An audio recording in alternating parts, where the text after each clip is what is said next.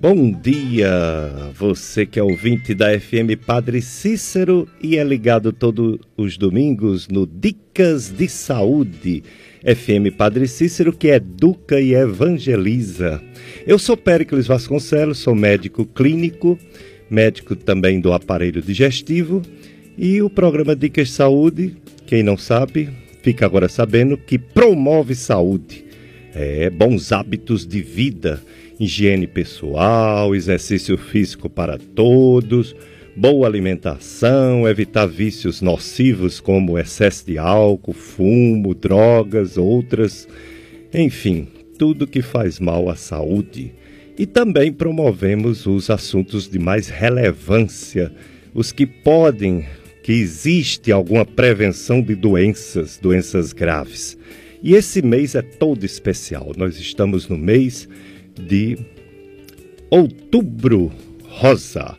É prevenção, ações para prevenir ou pelo menos para descobrir precocemente o câncer de mama.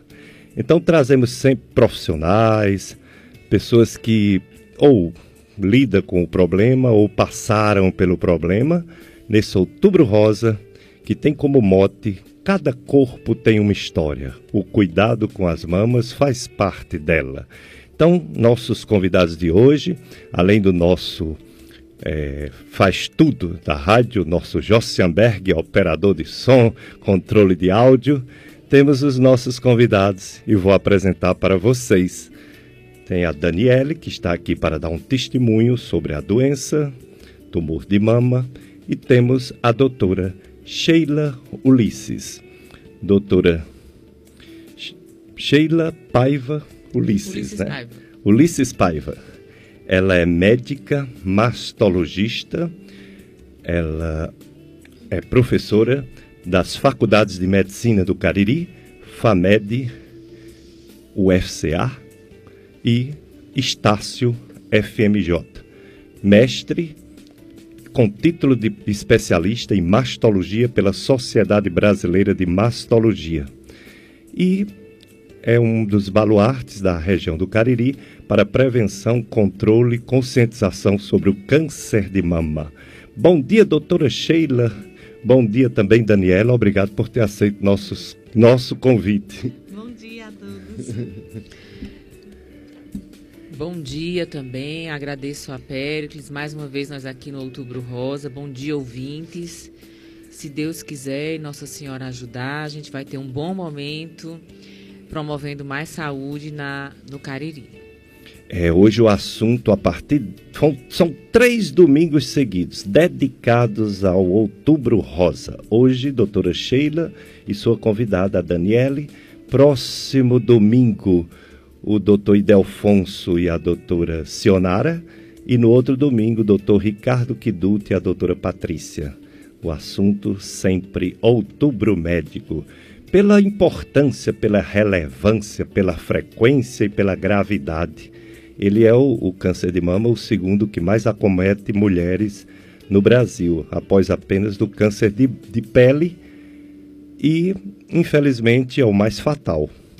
25% das mortes por câncer de mulheres no Brasil, um quarto, são por câncer de mama. Doutora Sheila Ulisses, por que o câncer de mama? Que eu sei que tem menos de 1% dos homens, mas mais de 99% da mulher. Por que existe essa doença? O que que causa? Por que câncer de mama? Ao longo de muitas gerações, houve uma mudança radical no estilo de vida da mulher.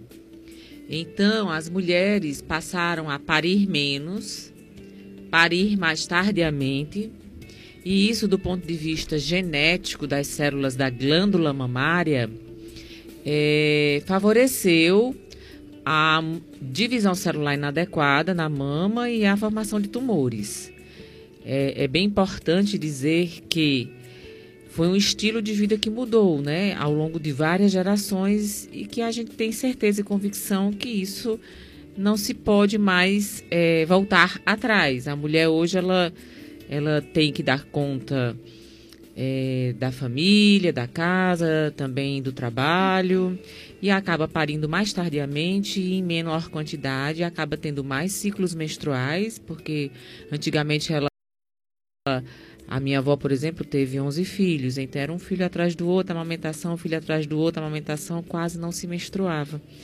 E essa pouca exposição ao hormônio da menstruação, que é o estrogênio, principalmente, é, favorecia a mais proteção da glândula mamária em relação à realidade atual, onde a mulher vai parir depois dos 30, um ou dois filhos no máximo, e aí ela acaba tendo mais exposição ao seu próprio estrogênio. Seria um dos fatores. Mas também os fatores ambientais, estilo de vida, é, muito estresse, né? Tudo isso culminou juntamente com a bomba né, da logística, da estatística que de cada 10 mulheres, uma poderá ter câncer mamário. É muita coisa. Eu estava vendo uma estatística do nosso INCA, né, Instituto do Câncer no Brasil, é, previsão de mais de 60 mil casos novos de câncer de mama para esse ano 2019 pois no ano 2018 foi por aí e já está se aproximando desse número, 60 mil.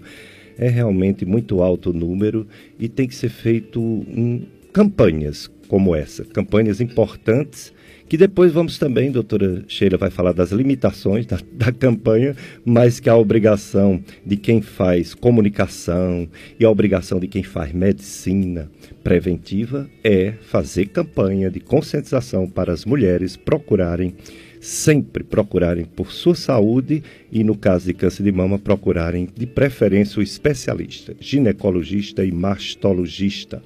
Um alô para os nossos compadres que sempre gravam o programa e a gente disponibiliza para os nossos convidados. É o meu compadre Tony Santos, ele que é radialista, é, daqui da rádio, que tem o programa Sintonia da, da Noite e que tem o site Clube Sintonia e faz a nossa gravação. E eu só agradeço, Tony. Também o Josson Amberg faz uma gravação aqui também, quer dizer, não falta, para a gente dar de presente aos entrevistados. E a minha comadre, é, minha comadre Solange, muitos anos de é, acompanhamento da sua mãe, que já está no céu, Deus quiser, com Deus, no, no colo do Pai, né? Mas que deixou muita saudade. Comadre Solange, como é que está nosso afiliado, firme. E vamos começar agora os assuntos importantes. Doutora Sheila, eu vi também, quando eu estava pesquisando para fazer as perguntas para você, que a prevenção de câncer de mama não é só auto, o autoexame e o exame mamografia, ultrassonografia que a mulher deve desde cedo, desde jovenzinha, desde adolescente, ter bons hábitos de vida. Existe realmente uma prevenção ou é apenas um campo de especulação, de estudos que ainda não está certo para de fato existir uma prevenção sobre câncer de mama? É, quando a gente fala em prevenção, e principalmente na campanha do Outubro Rosa, a gente quer chamar a atenção para o diagnóstico precoce. Nós estaremos sim prevenindo óbitos, e prevenindo mutilações. Que é o principal, né? Então, a nossa prevenção principal é foco em diagnóstico precoce. Mas, é, obviamente, que se existir alguma prevenção, seria bom comportamento alimentar e atividade física e é, respeitar o corpo, né? Dormir bem, se alimentar bem, manter saudável, porque isso, na verdade, é a prevenção de todas as doenças. Né? Na hora que a gente tem um, me um mecanismo de defesa imunológica do organismo bem estabelecido, células que são é, produzidas erradamente no, no, organismo, eles são destruídas, né? elas seriam destruídas. Então, o bom comportamento, sim, do ponto de vista de atividade física e uma alimentação equilibrada, de certa forma, daria uma certa proteção tanto para o câncer de mama, para uma série de outras doenças também. A pessoa, quando está saudável, ela não pensa em doença, logicamente. A pessoa, quando está saudável, não pensa em prevenção, não pensa em nada. Quer viver a vida, a vida é boa, a vida é maravilhosa, é presente de Deus. E tem os momentos felizes com a família, né? Tem momentos que você se diverte, passeia e viaja e faz tudo que é de bom e esquece que o nosso corpo vai se modificando com o passar dos anos Então, realmente, a prevenção é a coisa mais importante. E se Deus colocou a medicina no mundo, se Deus colocou profissionais, pessoas que se especializam né, para detectar precocemente uma doença que possa ser curada para não chegar à morte, as pessoas realmente têm que utilizar essa grande arma que é os médicos que estudam e sabem fazer prevenção. Está aqui conosco a Daniela. A Daniela passou por uma experiência inicialmente assustadora, mas que depois teve um final bem feliz, graças a Deus. Daniela, como foi sua história? Fale pra gente. Bom dia é, aos ouvintes, né? É, eu, meu nome é Daniele, é, eu fui diagnosticada com câncer de mama aos 32 anos, né? Na época, é, eu estava com um bebê, com minha filha, ela tinha um ano e quatro meses. E meu filho tinha oito anos, né? Então, foi muito difícil para mim, porque até então, é como eu costumo dizer, eu não tinha nem gripe, né? E de repente fui diagnosticada com essa doença tão terrível. É, a princípio, né, abalou a família e a gente, nós ficamos muito preocupados, né, como seria, até mesmo porque eu tenho aqui uma anja, né, na minha vida que Deus colocou, que é a doutora Sheila. Então, é, a princípio, eu queria mesmo saber o que era que eu podia fazer para ficar bem, né? Porque eu via tanta história ruim, tanta coisa ruim, assim, praticamente só morte, né? É, e para mim é uma coisa bem, bem, digamos, natural, que eu trabalho há muitos anos numa, numa empresa que é uma funerária. Então, é, para mim era natural falar sobre morte. Eu sabia como ia ser, né? Então, é, a, a doutora Sheila, ela me ajudou muito nessa parte, que ela falou tudo que eu iria passar, sem arrodeios, sem enfeitar. Porém, é, o que mais me assustou, porque muitos perguntam, né? Até hoje, que graças a Deus eu já estou terminando o tratamento. Tô, tá faltando um ano e um mês só para me terminar, graças a Deus. Muitos me perguntam como é né, o diagnóstico. E uma coisa eu digo a vocês, que o que mais me preocupou realmente não foi só porque eu já estava com câncer. Então, isso ali não ia mudar.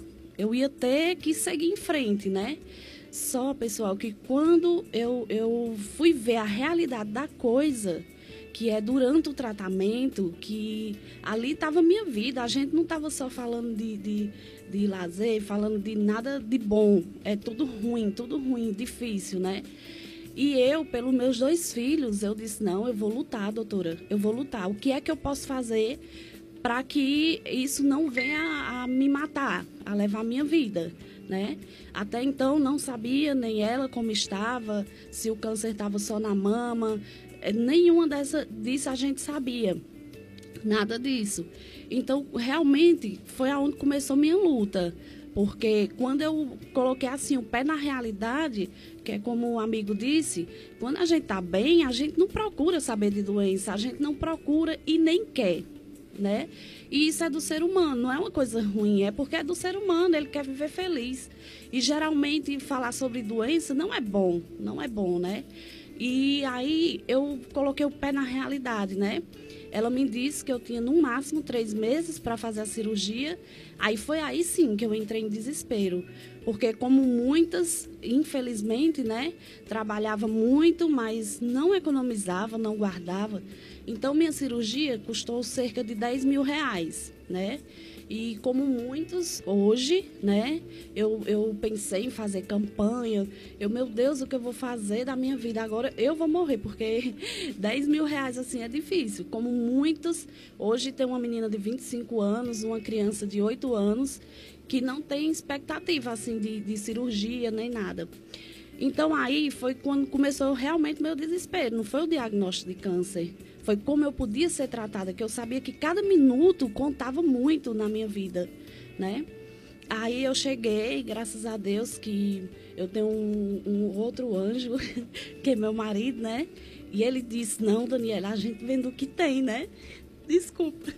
A gente Tudo bem. tem. É, Daniela. Aí eu fui e, e realmente comecei, né, é, a fazer as coisas. Ele pagou a cirurgia infelizmente à vista, né, doutora? Uhum. Não tem desconto, não tem nada. Eu entendo a parte dos hospitais e tudo. Porque eu fui em Barbalha, que foi aí que começou o meu desespero. Porque eu fui em Barbalha e simplesmente disseram que não tinha vaga. Eu era a 278 na fila de espera, que eu costumo dizer a fila da morte, porque eu sei que infelizmente um monte de, tem muita gente que não vai chegar a, até o, o, o tratamento, né? No tempo então, certo. É, no tempo certo. Aí começou realmente meu desespero, porque eu até brinquei lá, eu, porque eu, eu, quero levar o mais leve possível, né? Porque é uma coisa tão pesada, tão, tão é horrível, é horrível. Só sabe a família e quem está próximo de mim. Aí eu disse, não, eu vou vender meu terreno. Passei uma vida pagando um terreno, né? Vou vender. Aí a, a menina olhou para mim e disse, Daniele, uma das suas injeções é 41 mil. Aí eu disse, mulher, pelo amor de Deus, meu terreno só vai dar para pagar duas químicas. Então, foi um desespero. Cheguei em Barbalha, não tinha vaga. Para cirurgia, então, nem se fala, né? Não tinha vaga de jeito nenhum. Aí comecei o procedimento, fui, fiquei desesperada. Tinha que ir para Fortaleza sem saber se lá eu ia ser atendida também. Mas Deus é tão pai e, assim, injusto, né? Porque eu, eu até me senti mal, porque eu cheguei lá e a menina disse: Daniele, dessas 278 foi chamada 10 pessoas e você tá na, na você tá na vez. Você é uma das 10, entre as 10. Eles selecionam, selecionam lá, pessoal, por idade, eles selecionam por, por tipo assim, gravidade. E, infelizmente, quem tem a maior possibilidade de sobreviver. Eu fico muito triste porque é, eu imagino como é para essas pessoas do hospital fazer isso. Eu não sei realmente como é o procedimento lá dentro, mas eu sei que é muito difícil você é, é, tipo, apontar, né? É, saber quem. Não, eu quero esse, eu quero aquele. Sem saber nem se está fazendo errado. É muito difícil. Eu chorei muito quando me disseram isso, por, por dois motivos. Por eu estar né?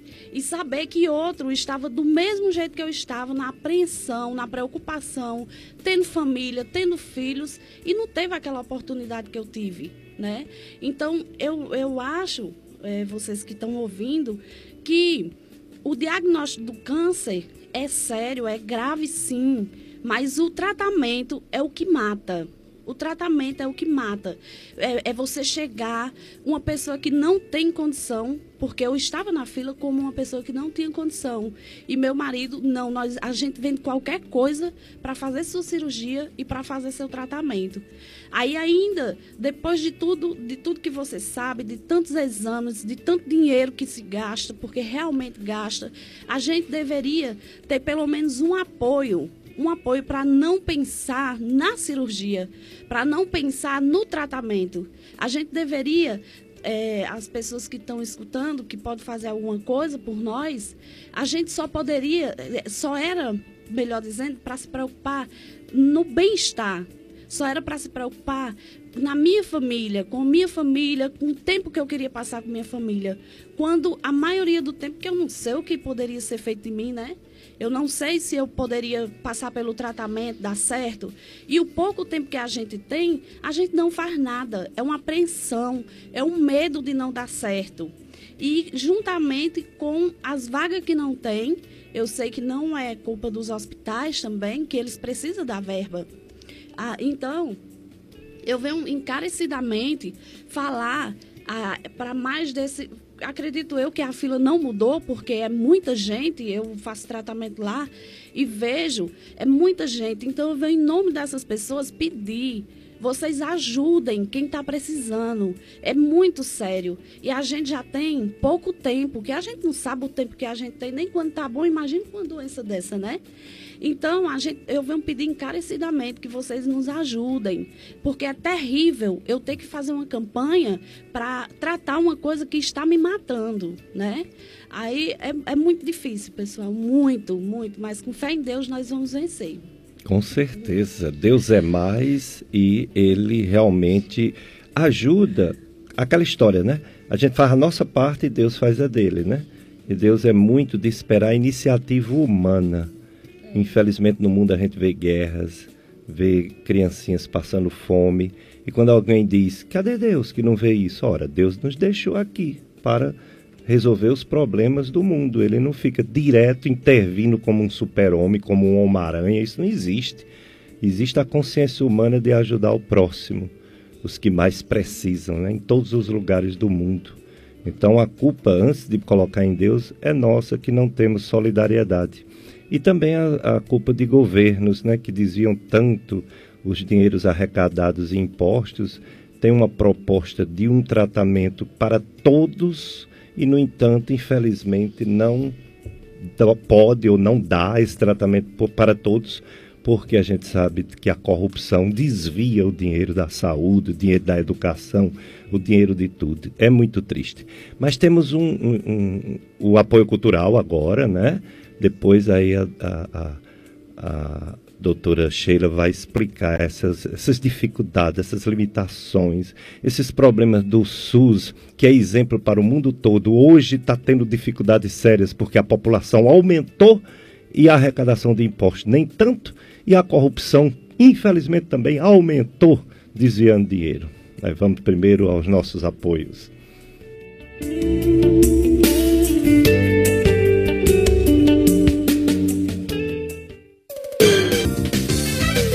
Padre Cícero. Doce luz.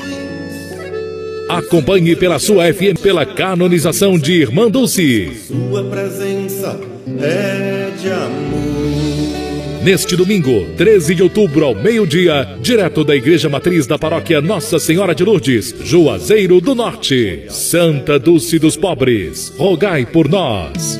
Doce cheiro de flor. Eu sei que você está.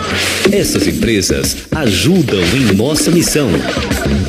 Sheila Ulisses Paiva, mastologista com atendimento clínico e cirúrgico das doenças das mamas. Clínica Provida Cariri, Rua São José, 731, Centro de Juazeiro do Norte. Telefones 3572 3241 e 3572 3240. Agora, a região do Cariri dispõe do serviço de fisioterapia em oncologia. A doutora Michele Silva, pós-graduando em terapia intensiva e fisioterapia em oncologia, atua na prevenção e na recuperação de pacientes oncológicos, de forma individualizada e humanizada. Doutora Michele Silva, fisioterapeuta, atendimento clínico e domiciliar. Rua Padre Cícero, 1061, Centro, em Juazeiro do Norte. Contato WhatsApp, DDD 88 99639 0467. Clínica Odontológica Top. Realizamos prótese dentária, reabilitação oral, implantes, odontologia estética, clareamento, cirurgias, harmonização facial, odontopediatria e endodontia. Profissionais qualificados, modernidade tecnológica, atendimento humanizado com preços acessíveis. Clínica Odontológica Top, Rua São Pedro 309, em frente à Praça Padre Cícero, Centro Juazeiro do Norte. Contato WhatsApp 997 77 27 59. Clínica Odontológica Top. Uma boa saúde bucal é garantia de qualidade de vida. Felipe Feitosa, mastologista, membro titular da Sociedade Brasileira de Mastologia, realiza biópsias e cirurgias de mama. Convênios: Unimed, São Camilo, Apvida, Afago e Vida. Atende na Clínica Med Imagem Cariri, Rua Raimundo Machado, número 155, bairro Triângulo. Telefones 3571 8541 e 98150 2214. Dr. Felipe Feitosa, mastologista. Ecologista. Gastroclínica Vasconcelos. Dr. Pericles Vasconcelos, gastroenterologista, especialista nas doenças do aparelho digestivo, estômago, intestinos e fígado. Dr. José Pericles, psiquiatra e médico do sono pela USP, especialista no atendimento de depressão, ansiedade, esquizofrenia, risco de suicídio, insônia e apneia obstrutiva do sono. Realiza exames de poligrafia respiratória domiciliar familiar e endoscopia digestiva. Gastroclínica Vasconcelos, Rua Padre Cícero, 675 Centro, Juazeiro do Norte, Ceará. Fone 3511-0305. FM Padre Cícero. Voltamos a apresentar Dicas de Saúde.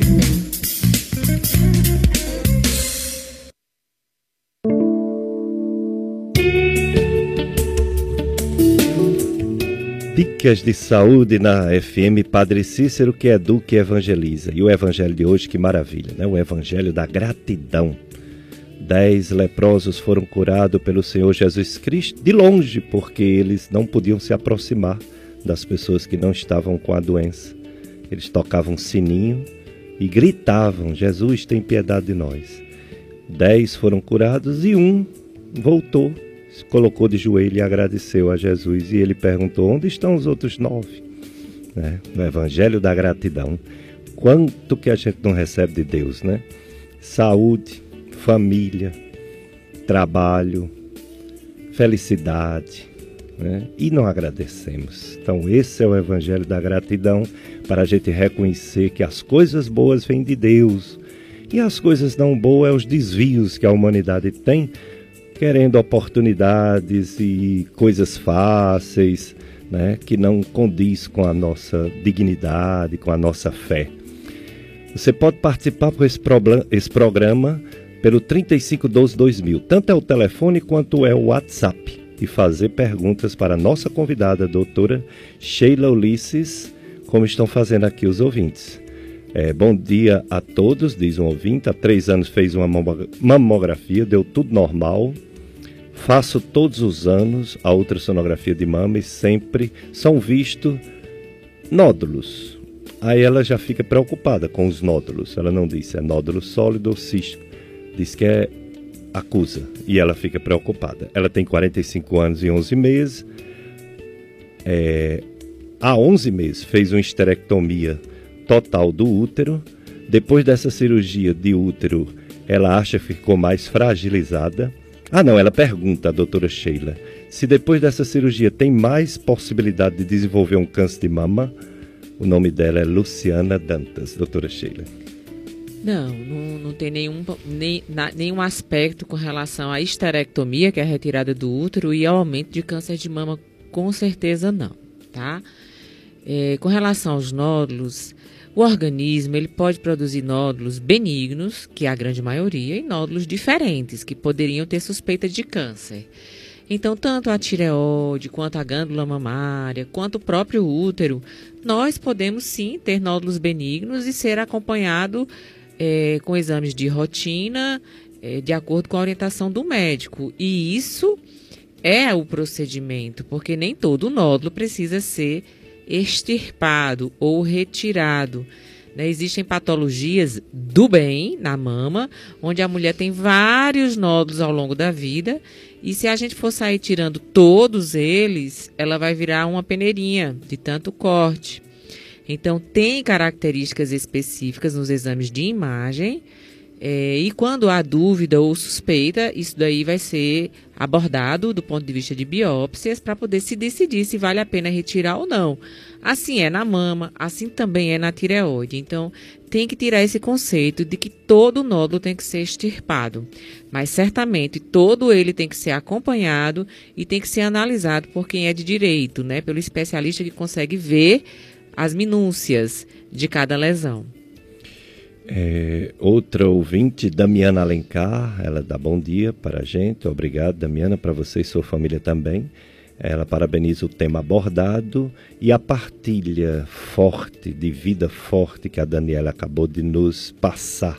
Um depoimento realmente muito edificante, né? de luta, de batalha que ela está vivendo, mas porque ela está correndo atrás de sua vida, de sua saúde, né? Porque depende dela também a sua família e ela está correndo atrás, graças a Deus, com muita força.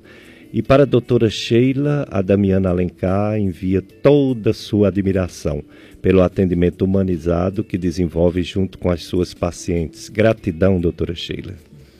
Eu que agradeço. Eu acredito que essa é a minha grande razão na minha vida, assim. É um, um, é um dom que eu gosto de cuidar das minhas pacientes e eu luto por elas com todo o meu coração.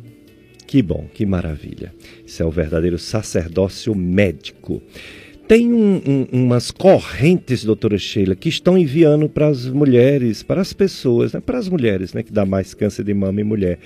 E que a gente vê aqui as correntes, pelo amor de Deus, tem umas coisas até corretas e tem outras que são absurdas. Então, um ouvinte quer saber sobre algumas coisas que ela recebeu de corrente. A doutora Sheila vai comentar. Não sei se ela responde um por um, eu leio tudo Pode e vai, né? É, veja só, como eu disse, tem coisa certa e tem absurdo. Lave seus sutiãs diariamente.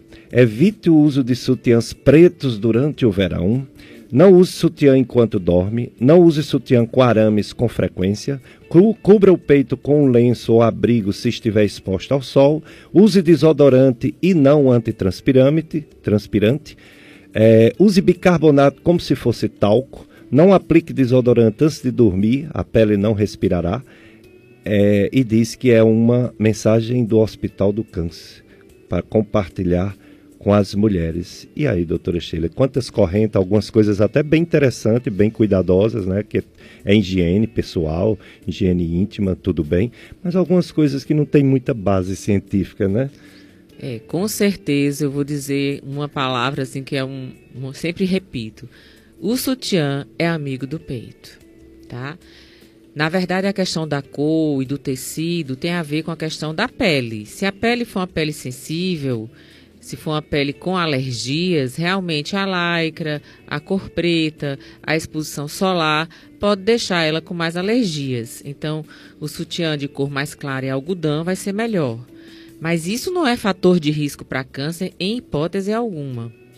O uso dos arames no sutiã é uma questão de dor local.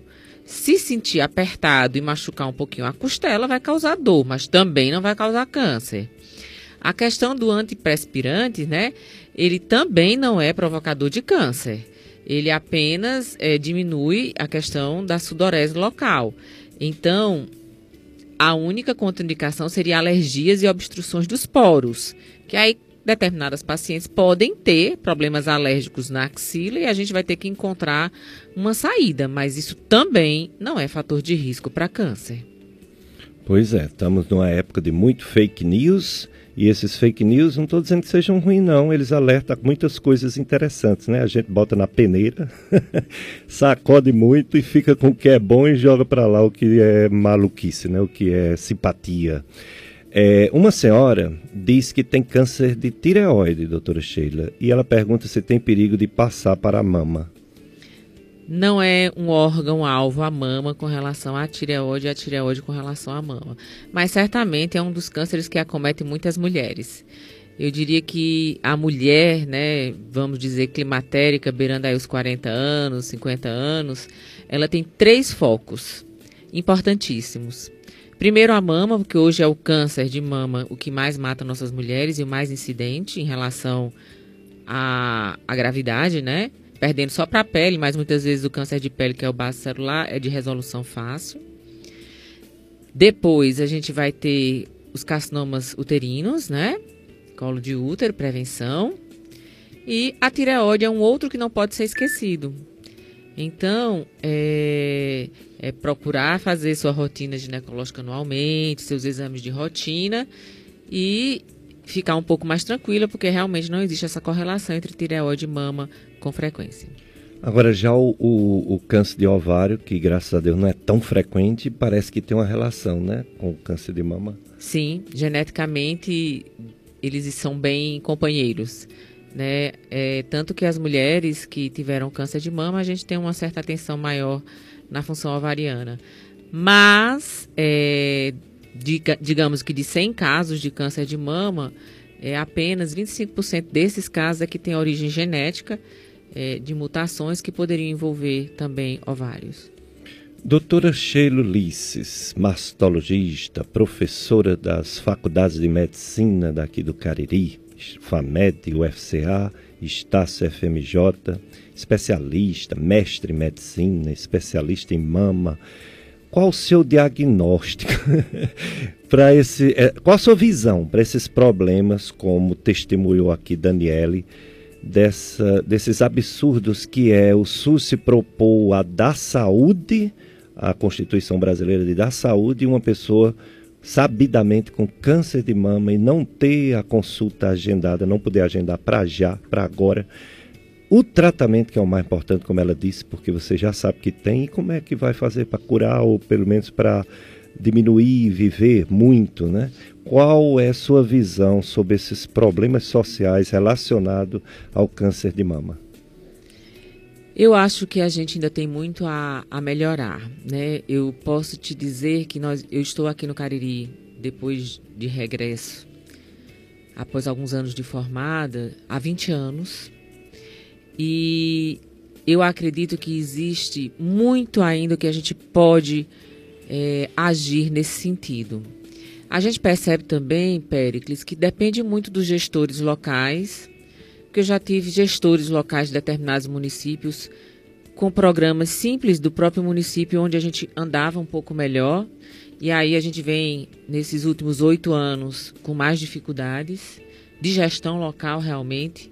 Então, só para você ter uma ideia, no próprio município de Juazeiro, nós já tivemos há muito tempo atrás é, atendimento do SUS de mama e cirurgia do SUS de mama é, em hospital público.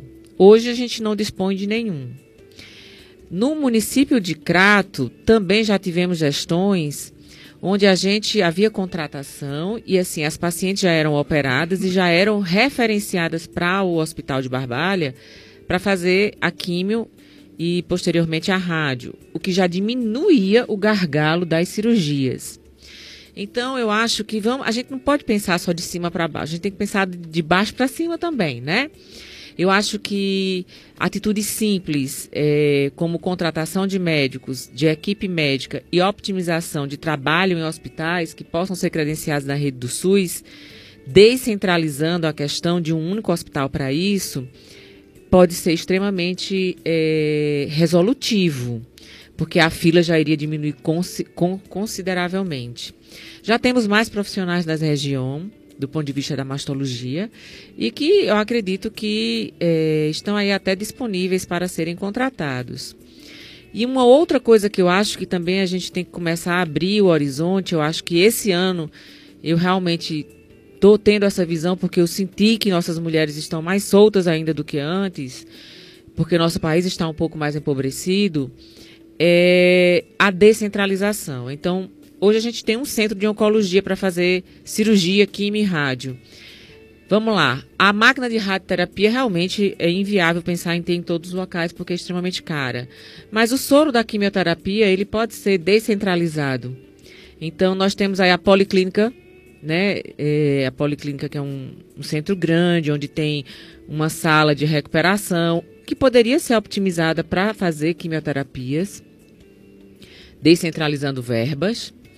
E é, a gente tem dois grandes hospitais é, conveniados com o SUS, que não são no município de Barbalha, até porque já estão bem angustiados com outras causas, que seria o regional, poderia ter uma ala é, simples, onde a gente tivesse o mínimo possível, poderiam ser cinco enfermarias e uma cirurgia por semana, mas já eram quatro a menos no mês né? Uma coisa básica e simples que eu acho que poderia funcionar. Inclusive, quando o regional foi aberto, tinha lá na propaganda da televisão, mastologia até hoje nunca andou. E pode ser optimizado com quantidade de verba insignificativa para o Estado. E pode fazer o diferencial nas nossas mulheres aqui no Cariri. E outros hospitais é, públicos, por exemplo, no município do Crato, a gente tem um hospital pequeno, mas que tem tido um grande avanço, até mesmo na questão da nefrologia e a gente da ortopedia também, que é o Hospital São Raimundo, que pode ser também é, bem utilizado do ponto de vista de descentralização, do ponto de vista cirúrgico, porque tem um bloco cirúrgico bom, novo e um centro de UTI ao seu lado. Então, uma contratação pública de uma equipe nesse sentido ia fazer toda a diferença, como já teve em outros períodos. Entendo. Né? Eu acho que os gestores precisam querer fazer. E nós, como mulheres, precisamos pedir, dizer que estamos precisando, porque também eles não têm essa noção. Né? Muitas vezes eles se preocupam com a questão do colo do útero, com a questão, sei lá, da ortopedia, porque é mais é mais visível, mas a gente tem que se lembrar de uma coisa, mudou. Hoje quem mais mata a mulher não é colo, é mama. Então, faça uma, uma investigação. Quantos a gente tem de cirurgia de mama no SUS, em qual hospital no município, aliás, na região do Cariri? Só tem o São Vicente. É, muito pouco. Doutora Sheila Ulisses, vamos agora para as polêmicas de sempre.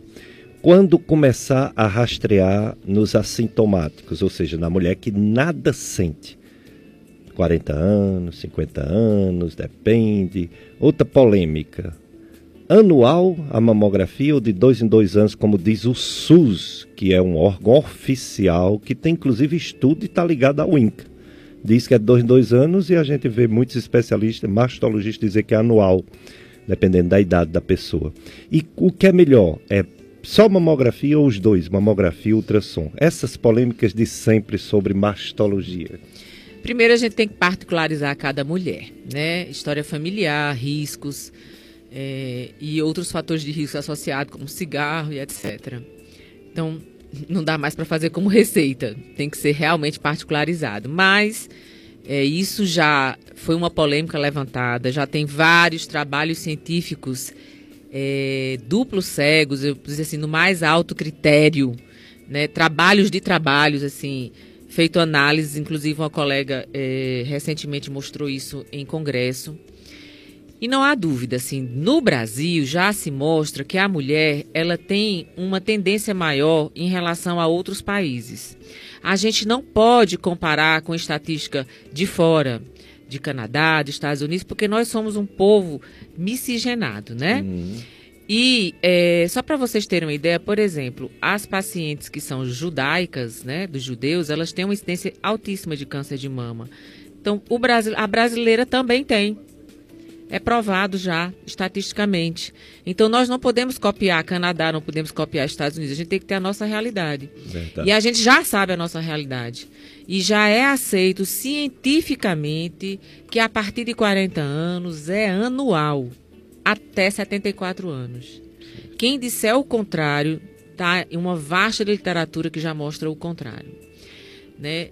É, você me fez uma pergunta quando a gente chegou aqui qual era a, a diferença quando não iria precisar de quimioterapia em lesões menores que um centímetro.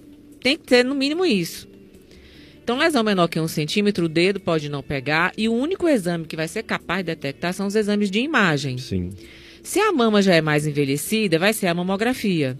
Se a mama é bem jovem, vai ser ultrassom. Hum. Se a mama é borderline, ou seja, está em cima do muro, né? que a grande maioria das mulheres de 40 anos estão em cima do muro, né? A gente hoje não tem tantos filhos, a mama ainda tem muita glândula e muita gordura, ela ainda é mais firmezinha. E hoje a mulher está se tornando assim, menos filhos, então até 50 anos ainda tem uma mama muito firme, muito, muito durinha ainda, muito jovem ainda. Então, o exame complementar da ultrassom muitas vezes é necessário como eu sempre digo, né, são como bem casados. Eles andam muitas vezes unidos à mamografia e à ultrassonografia. Muito bem. E a Mazé, a senhora Mazé, está parabenizando a doutora Sheila e quer saber qual a porcentagem de mama, é, de ter câncer de mama, quando tem um parente direto. Um parente familiar, deve ser primeiro grau, não sei. Com câncer de mama, qual a possibilidade em porcentagem de um parente direto ter também câncer de mama? Essa pergunta é de fundamental importância. Parabéns. Primeiro eu tenho que dizer a vocês, mulheres, que de cada 100 mulheres, as 70 que tiveram câncer de mama não têm história na família. Portanto, todas nós somos grupo de risco. E quem tem, aumentem até quatro vezes a chance de vir a ter parentes de primeiro grau. Então, essas pessoas precisam ser mais é, avaliadas, né? Com mais frequência e com especialistas. Muito bem. Pois é, a hora correndo, infelizmente o final do programa já está chegando. Daqui a pouco a missa direta aqui do Santuário do Sagrado Coração de Jesus. eu já vou me despedir e agradecer da Daniele. Daniele, eu queria que você se despedisse dos ouvintes da FM Padre Cícero, falando qual foi sua força, qual foi sua iniciativa, o que ele levou, primeiro, a procurar mastologista, ou seja, especialista, e segundo, depois de descobrir o câncer de mama e as dificuldades de não ter pelo SUS, do tratamento particular ser caríssimo, você não se acomodou, você continuou lutando até conseguir, e graças a Deus conseguiu até pelo SUS. Mas eu queria que você dissesse para as mulheres o que lhe levou a conseguir esse tratamento para que elas saiam de casa e corram atrás de sua saúde, tanto para diagnóstico precoce quanto para quando já recebeu o diagnóstico de câncer, não desanimar e não ficar em casa esperando o pior.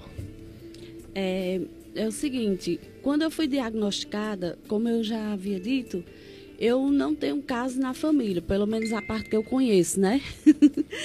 então, é, foi realmente é, o tato. Eu peguei no nódulo e uma amiga que é enfermeira que trabalhou muitos anos no hospital, disse que não era normal, não era comum e que eu tinha que realmente ver. É tanto que, é, é, assim, eu tinha uma vida muito corrida, trabalhava muito, não me preocupava com saúde, porque, eu, como eu já disse, não era fácil adoecer, né? Mas, é, quando, quando eu fui diagnosticada com câncer, é, minha anja, né, aqui, doutora Sheila, que Deus me livre. Acho que se eu viver 500 anos, eu vou viver 500 anos agradecendo tudo que ela fez por mim. Não só como um paciente, mas como amiga. Ela sofreu junto de mim. Eu costumo dizer que, eu digo, doutora, como é que a senhora aguenta? São tantas pacientes e ela trata a gente assim, uhum. como se fosse íntima, e isso ajuda muito. Então, quando eu fui diagnosticada no, na flor da idade, né, com 32 anos, uma vida pela frente, muitos projetos e tudo, eu só tinha duas saídas. Eu só tinha me entregar e esperar no que ia dar, que não ia ser bom para mim, e analisando, né, eu poderia lutar, poderia lutar sim pela minha vida, mas como? Eu jamais eu jamais me perguntei se eu iria alcançar, se ia, na realidade, se ia dar certo minha cirurgia, o que seria, porque a doutora Sheila, ela coloca muita gente na linha do que possa acontecer. Então, ela nunca disse que ia dar 100% certo ou 100% errado. Então, é, eu costumo dizer é, que eu até, como eu, eu falo, né, fiquei famosa, uhum. que eu não me acho forte, eu não me acho melhor do que ninguém em relação à autoestima, né? Como eu tive uma vida muito sofrida, eu acho que isso me ajudou muito, né? Na, na é, a passar por esse problema. Porque eu só tinha duas opções. Ou eu me entregava, ou eu vivia minha vida. O que ia acontecer, cada passo a seguir, eu não me preocupava porque eu tinha a minha anja, né, doutora Sheila, juntamente do pessoal de Barbalha, quando eu consegui, né, entrar. Então, eu não pensava na doença, é tanto que era, o pessoal falava que era estranho, né? É, eu de lenço, máscara. Mas eu tinha uma beleza que ninguém tirava, ninguém tirava de mim que era a beleza da vida. Eu queria estar viva, eu queria, eu quero ver minha filha com 15 anos, que meu sonho, né, é fazer a festa. então, eu foquei muito nisso, né? E peço a vocês hoje que está me ouvindo, você que está me ouvindo, que não se desespere, não se desespere, porque a morte é para todos, é para todos. A gente ser diagnosticada com câncer não é vincular a morte, não. Pelo amor de Deus, tire isso da cabeça. As pessoas se abatem, as pessoas realmente morrem porque no diagnóstico elas já se, elas já se isolam. Eu conheço gente que simplesmente parou de comer porque foi diagnosticada com câncer. Então, isso aí não ajuda. Isso eu garanto a vocês que não ajuda. Eu, eu ia para a quimioterapia, um procedimento muito difícil mas eu ia para químio agradecendo a Deus todo instante de estar tá tomando aquele remédio, de estar tá ali, de poder estar ali, porque eu conheci muitos no tratamento, muitas pessoas que não alcançaram o que eu alcancei. Não, cada etapa Passei pela químio, passei pela rádio e sempre agradecendo a Deus. Mas eu sofria tanto na fila porque eu via tanta gente amargurado e eu tentava levar a alegria. Quem quem está me ouvindo agora, principalmente o pessoal de Barbalha, que eu sou muito conhecida, sabe que eu não não me abati. Todas as horas que eu estava tomando soro, era conversando, era deixando a vida mais leve, porque é muito, é um ambiente assim de sofrimento, é um, é um ambiente de tristeza. Só que cada um tem que fazer a sua parte. Eu não posso fazer por você que está me ouvindo, mas eu garanto a você que se você seguir a linha que minha médica me ensinou, que minha vida me ensinou, que é levar as coisas leves, por mais sério que seja, o câncer não é um diagnóstico de morte. É um diagnóstico que você tem que se cuidar. Porque eu conheço, é, como eu falei logo no início, eu trabalho numa funerária. Então eu já vi gente morrendo no, pronto, na época. Eu fiquei louca, louca, louca, louca. cheguei chorando e tudo. E quando eu cheguei lá, tinha um rapaz de 17 anos que morreu de uma queda. Ou seja, Deus falou comigo naquela hora que ele disse, usou a criança, porque Deus usa as pessoas, né? Como me usa hoje. Várias amigas minhas, por causa do meu diagnóstico, foram, foram as que foram diagnosticadas com câncer, tiveram tratamento por ser cedo, né, doutora Sheila? Exato. Bem cedo e quase todas é para a doutora Sheila, né? Já dá para saber. então, assim, o que eu peço encarecidamente é que o, a, o pessoal da, da saúde também os governantes, né? Olhe para a gente com um olho mais é, de cuidado, de ajuda, porque a gente já tem muita coisa para se preocupar. Principalmente que parece que a gente quer que, que assim, fazer tudo o que não fez na vida toda, né? Tipo assim, se despedindo, né? E isso é um, um, uma coisa que ninguém tira da gente, é particular de cada um. Mas o que eu posso deixar para vocês hoje é que câncer tem cura e a cura começa em você. Ninguém, ninguém que está perto de você, nem sua médica, nem hospital, ninguém pode lhe ajudar, só você. Não se abata, não se abata. E outra coisa, viva sua vida. Você vai viver o que você está passando e aceitar. Colega, o, o mais, uma, o, uma, uma coisa assim que eu posso ajudar vocês com minha história é a aceitação. Se aceite como você é.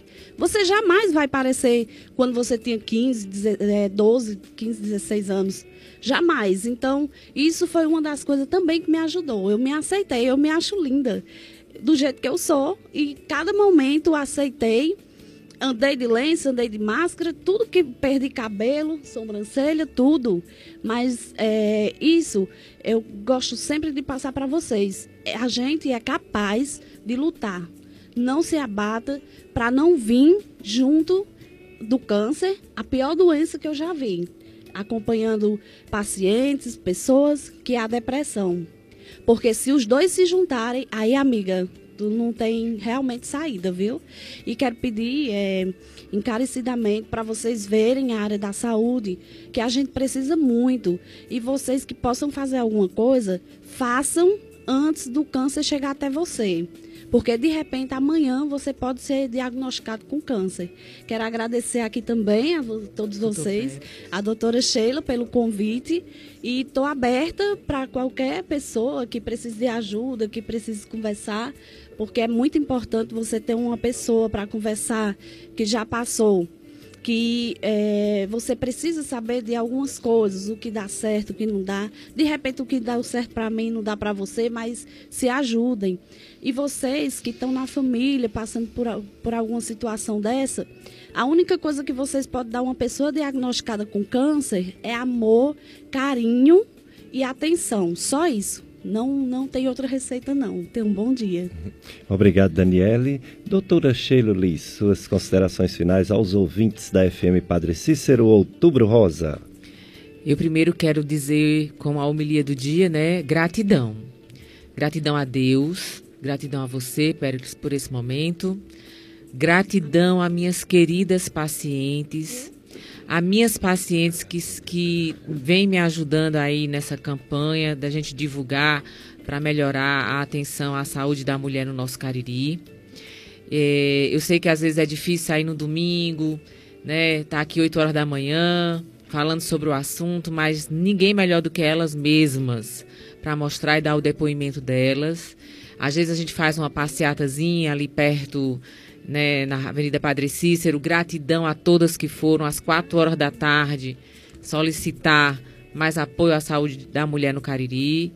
E é, Dani está bem, ela já passou dos dois anos, já está chegando aí os cinco anos dela, terminando as medicações e é uma guerreira e ajuda muitas outras e a gente vai juntando nossa corrente né, de, de trabalho humanitário para quem realmente precisa. Se cuidem, não tenham medo, enfrentem, aceitem. Quanto mais cedo a gente descobrir, mais chances nós teremos de uma vitória no final. Um bom dia a todos. É, que Nossa Senhora abençoe o lar de vocês. Obrigado, doutora Sheila. Obrigado, Jossenberg. Vocês vão ficar agora com a missa. Próximo domingo, se Deus permitir, mais um Dicas de Saúde. Um abraço para todos.